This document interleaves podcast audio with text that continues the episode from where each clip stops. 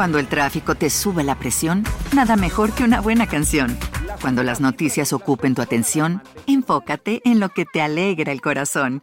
Y cuando te sientas mal, un buen médico te ayuda a sanar.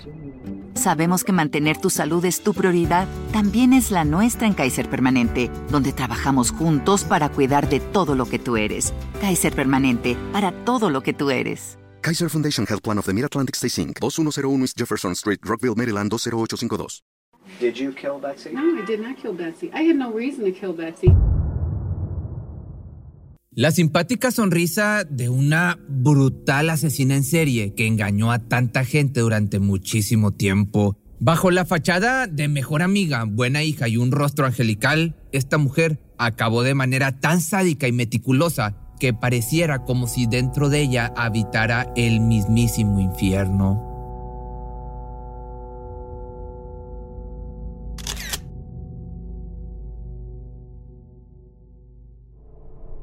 Esta maestra del engaño nació el 10 de octubre del año del 58 en Delawood, esto en Missouri, en Estados Unidos. Se casó por primera vez con su amor de secundaria, con quien tuvo una hija llamada Sara. Luego de seis años se divorció y conoció a un exjugador de la liga de béisbol que ahora se desempeña como carpintero. Su nombre era Mark. Se enamoraron y contrajeron matrimonio. Gracias a esta unión, la rubia mujer se convirtió en madre por segunda vez. Esta pequeña familia se mudó a O'Fallon, esto en Missouri, en el año del 2001, donde buscarían establecerse e iniciar una nueva vida. Muy pronto Pam ingresó a la compañía State Farm, donde desempeñó su labor como administradora. Era una nueva oportunidad de empleo, pues aunque toda su vida se había dedicado a la industria de los seguros, ya había sido despedida en dos ocasiones acusada de falsificación de firmas. Pero con esta vuelta de página podía comenzar otra vez profesional y personalmente. Ahí encontró un gran apoyo con la trabajadora Elizabeth Mayer Faría, mejor conocida como Betsy. Ambas llevaron su relación fuera de lo laboral, convirtiéndose en mejores amigas. Separadas por aproximadamente 30 kilómetros, Betsy vivía en la ciudad de Troy con sus dos hijas Leah y Maria Day, producto de su primer matrimonio, y con su esposo Russell Scott Faría, a quien le decían Ross. Esta bonita amistad se fortaleció con el tiempo, crearon un vínculo afectivo y de confianza mutua. Todo marchaba bien en la vida de ambas hasta que en el año del 2010 Pamela abandonó la empresa, presuntamente por problemas de salud, aseguraba padecer fuertes dolores de espalda, piernas y cuello. Por este motivo inició un reclamo legal para cobrar el dinero de su seguro. Según ella, estos padecimientos le generaban incapacidad laboral y puso todo su empeño en intentar reclamar lo que le correspondía económicamente. Mientras que por su parte Betsy recibía una noticia desgarradora. Fue diagnosticada con cáncer de mama. Ahora más que nunca necesitaba el apoyo de su mejor amiga y como era de esperarse, a pesar de que ya no trabajaban juntas, recibió todas sus atenciones durante el proceso de quimioterapias. Sin embargo, cuando apenas estaban procesando esta terrible situación, para el 2011 el cáncer ya había hecho metástasis en el hígado fue un golpe, te podrás imaginar, devastador saber que eran sus últimos días con vida. Una tarde, mientras le hacía compañía, platicaban en la habitación, una recostada en la cama, sin fuerzas ni ánimo, y la otra mirando desde el sillón, pensando en cómo podría hacerla sentir mejor. Entonces se le ocurrió una pequeña actividad caritativa en la que recolectarían dinero para ayudar a otras personas con la misma enfermedad pero de bajos recursos. De inmediato le cambió el semblante a Betsy, aunque no tenía mucha energía, pondría todo su empeño en cumplir con esa meta. Durante un tiempo estuvieron recaudando dinero hasta que un día Ross, el esposo de la mujer enferma, descubrió a su cónyuge postrada en el sofá, bañada en un mar rojo. Finalmente había muerto, pero no víctima del cáncer.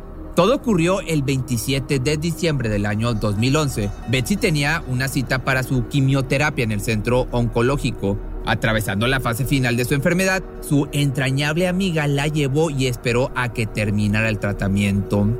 A las 7 de la tarde en punto, esta fiel compañera manejó hasta la casa de Elizabeth para terminar el día. 21 minutos después, sus hijas trataron de comunicarse con ella para saber cómo le había ido en su cita, pero esta ya no respondió. Tal vez se había quedado dormida, pensaron. Por su parte, Ruth había salido de casa desde las 5 de la tarde, visitó a su amigo Michael Corbin para pasar el rato y ver algunas películas. En punto de las 9.40 de la noche, abrió la puerta de su domicilio y la llamó. Betsy, Betsy, ya estoy en casa, le dijo, pero ella nunca respondió. Miró a su alrededor buscándola y tardó un par de segundos en descubrir la desgarradora escena que le destrozaría el corazón. La mujer que tanto había amado yacía sobre el sofá completamente inundada en este mar rojo que te platicaba y con un cuchillo atravesando su cuello. En medio de un ataque de pánico, como pudo llamó al 911, Ross, fuera de sí, dijo algo que le costaría muy caro, sin saber lo que realmente había pasado, culpó a su esposa de suicidio. Pasaron solo 10 minutos cuando llegaron los médicos, pero ya era demasiado tarde, tenía más de una hora que había fallecido. Las autoridades se percataron de la existencia de un segundo cuchillo oculto debajo de la almohada donde estaba el cuerpo. Posteriormente procedieron a llevarse el cuerpo ya sin vida. Cuando los resultados de la autopsia estuvieron listos, nadie podía creer lo que arrojaron 55 puñaladas y dos cortes hasta el hueso en cada una de sus muñecas. Alguien le había quitado la vida a una mujer enferma de cáncer terminal, incapaz de defenderse. Una de las últimas personas en ver a la víctima con vida fue su mejor amiga, quien en su declaración señaló sin titubear al esposo de la hora oxisa. Russell Scott lo acusó de ser una persona violenta y alcohólica. Además, hizo una extraña sugerencia. Exhortó a los investigadores a revisar la computadora de la fallecida. Los peritos informáticos no tardaron en decomisar el aparato. Este contenía un documento presuntamente escrito por Betsy en el que confesaba tener miedo de que su esposo la pudiera asesinar. También salió otro dato a la luz. Supuestamente, las dos mujeres habían tenido una relación sexual y que el día del crimen Pamela vio al acusado con otro hombre dentro de un vehículo estacionado en la calle. Las palabras de esta mujer fueron suficientes para que Rose se convirtiera en el único sospechoso del homicidio. Fue imputado por homicidio en primer grado con una fianza de 300 mil dólares el 4 de enero del año 2012, tan solo un día después del entierro de su esposa. La realidad era que este hombre tenía más de una manera de comprobar su inocencia, pero para el 18 de noviembre del año 2013, que fue su primer juicio, no le bastó poseer la verdad de su lado. Las llamadas telefónicas que lo rastrearon a 32 kilómetros de distancia de la escena del crimen, justo a la hora exacta de los hechos, no fueron suficientes para el fiscal Tampoco la ausencia de sangre en su ropa, los testimonios de sus amigos con los que convivió aquel día, ni los recibos de las compras en distintos establecimientos. El juez Chris Minemeyer mantenía su postura en querer aprisionar al imputado, dejando de lado las pistas infalibles que pudieron haber dado con el verdadero culpable. Chris negó a la defensa presentar algunas pruebas en contra de Pamela Hope, entre las que destacaba un detalle muy peculiar. Ella era la beneficiaria de la póliza de seguro de Betsy. Otra de las pistas rechazadas fueron los registros de la ubicación de su celular, que la detectaba muy cercana a la escena del crimen a la hora precisa de los hechos. Conociendo estos datos importantes y sin poder utilizarlos a favor del acusado, llegó el día del veredicto. Los familiares de ambas partes esperaban que se hiciera justicia, sobre todo la madre del inculpado, quien perdió el conocimiento después de escuchar al juez decir culpable. Un mes más tarde lo citaron para dictarle su condena, sentenciado a 30 años de prisión sin derecho a libertad condicional y enviado a la correccional de Jefferson. Un hecho que resultaba estremecedor no por el relato de los actos, sino por lo que saldría a relucir tiempo después en el año 2015 cuando, luego de apelar varias veces, los abogados de la defensa pudieron lograr que se llevara a cabo un nuevo juicio. Adicionalmente, se presentaron otras pruebas que ciertamente habían sido plantadas en la escena del crimen. Entre ellas se encontraban unas pantuflas ensangrentadas encontradas en el vestidor de Betsy, así como también la supuesta carta hallada en la computadora en la que la Oxisa culpaba de violento a su cónyuge. Yo amaba a mi mujer y no la maté, fueron las palabras de Russell al ser exonerado del delito por el juez Stephen Ogmer de la Corte de San Luis el 7 de noviembre del año 2015. Para este momento, la hora correcta sospechosa ya había cobrado la póliza de seguro, un monto de 150 mil dólares. En teoría, déjame te explico, este dinero había sido puesto a disposición de Pamela, pero para cobrarlo y devolverlo a las hijas de la fallecida. Sin embargo, ni con el hecho de haber tomado acciones legales pudieron recuperarlo. cada centavo permanecería en su bolsillo sin que pudieran quitárselo tal y como lo hizo con la recaudación de fondos de la supuesta obra caritativa que había iniciado con su amiga. Ya estaba en el ojo de los detectives de homicidios, sobre todo después de algunas llamadas anónimas, con escalofriantes acusaciones que la señalaban nuevamente como una persona perversa y desalmada. Al parecer existían ciertas inconsistencias en la muerte de su madre, la cual ella aseguraba había sido debido a un padecimiento de Alzheimer, lo que resultó completamente falso, obviamente. La realidad era que esta señora había caído al precipicio de una ventana y su muerte convenía a una persona, la beneficiaria de su póliza de seguro, pues sí, nada más y nada menos que la que estás pensando, la protagonista de esta historia, Pamela Hobb. La policía ya le pisaba los talones y estaba dispuesta a hacer todo lo que estuviera en sus manos para evitar ir tras las rejas. Así fue como dio paso a un nuevo crimen, otro asesinato. El 16 de agosto del año 2016, Hobb llamó al 911 intentando hacer la mejor actuación de su vida. Dijo que alguien se había metido a su domicilio, el número 1260 de la calle Little Brave Drive, esto en O'Fallon. Era Luis Royce Gumpenberger, un hombre de Unión, Missouri, con discapacidad mental y física, daños que se habían desencadenado luego de tener un accidente en el año del 2005. Con el teléfono en una mano y un revólver en la otra, denunciaba y amenazaba al mismo tiempo. Premeditadamente terminó la llamada y jaló el gatillo cinco veces en contra de Luis. Quedó tendido en la entrada de la casa. Cuando realizó una segunda llamada para pedir ayuda, llegó la policía. En la escena del crimen se pudo identificar a la víctima y una supuesta nota entre sus pertenencias. Secuestra a Hobb, toma el dinero de Ross de la cuenta bancaria de Hobb, llévala de vuelta a su casa y deshazte de ella al estilo de Ross. Asegúrate que haya un cuchillo saliendo de su cuello. También se le descubrieron 900 dólares y una cantidad señalada por presunto trabajo de matar y robar a Pamela eran 10 mil dólares. En su declaración relató que Gumpenberger había descendido de un vehículo con un cuchillo en la mano. Por medio de la fuerza la amenazó para que se subiera al automóvil.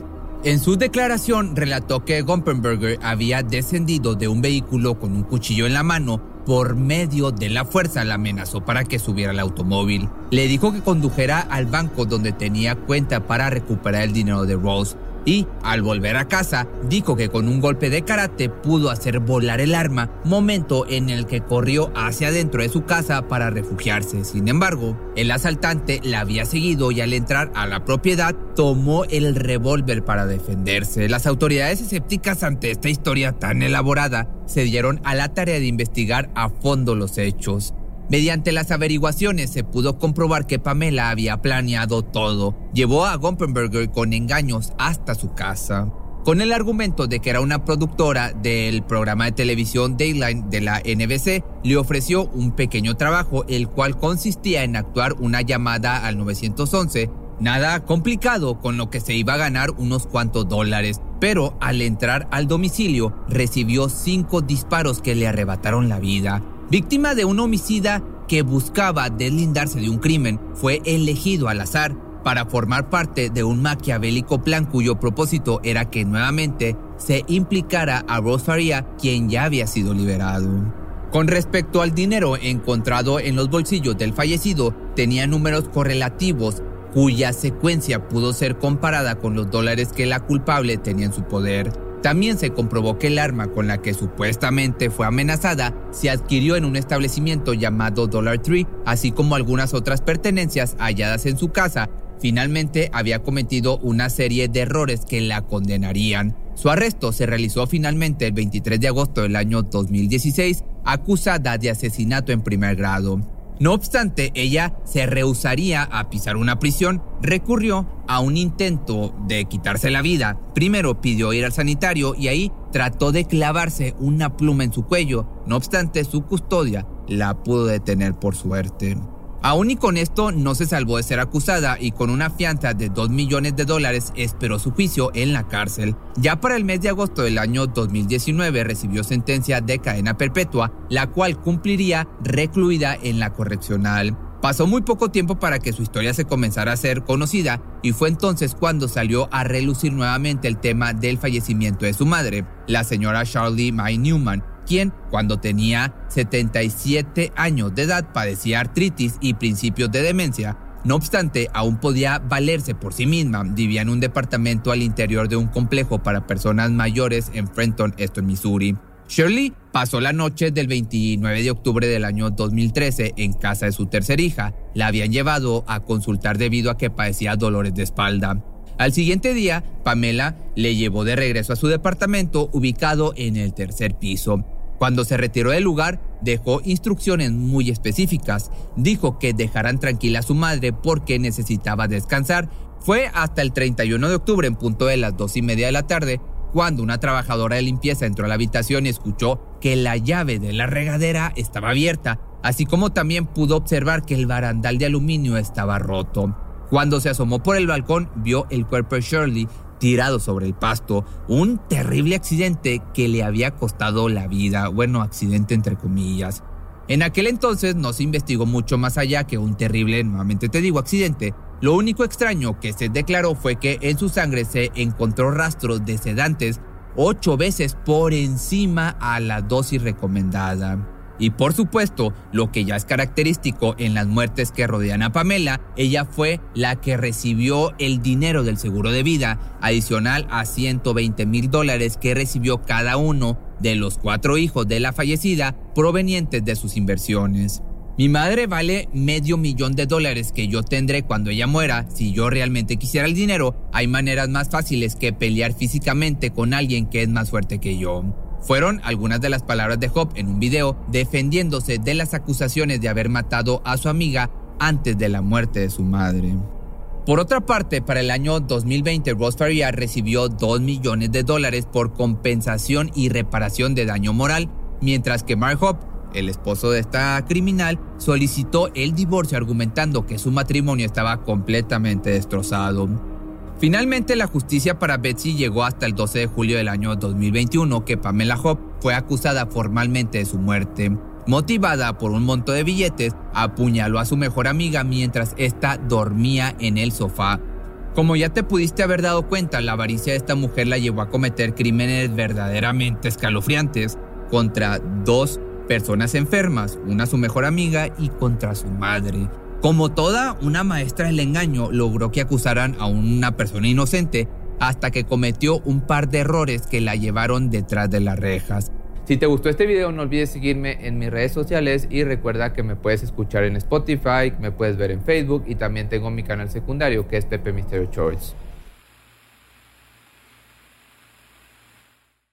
Cuando el tráfico te sube la presión, nada mejor que una buena canción.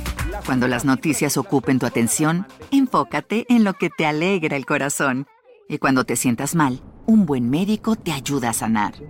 Sabemos que mantener tu salud es tu prioridad, también es la nuestra en Kaiser Permanente, donde trabajamos juntos para cuidar de todo lo que tú eres. Kaiser Permanente, para todo lo que tú eres. Kaiser Foundation Health Plan of the Mid-Atlantic Stay Inc., 2101 East Jefferson Street, Rockville, Maryland 20852. ¿Te preocupas por tu familia? Entonces, ¿por qué darles solo huevos ordinarios cuando pueden disfrutar de lo mejor? Eggland's Best, los únicos huevos con ese delicioso sabor fresco de granja, además de la mejor nutrición, como 6 veces más vitamina D, 10 veces más vitamina E y 25% menos de grasa saturada que los huevos regulares, además de muchos otros nutrientes importantes. Así que, dales los mejores huevos. Eggland's Best. Mejor sabor, mejor nutrición, mejores huevos.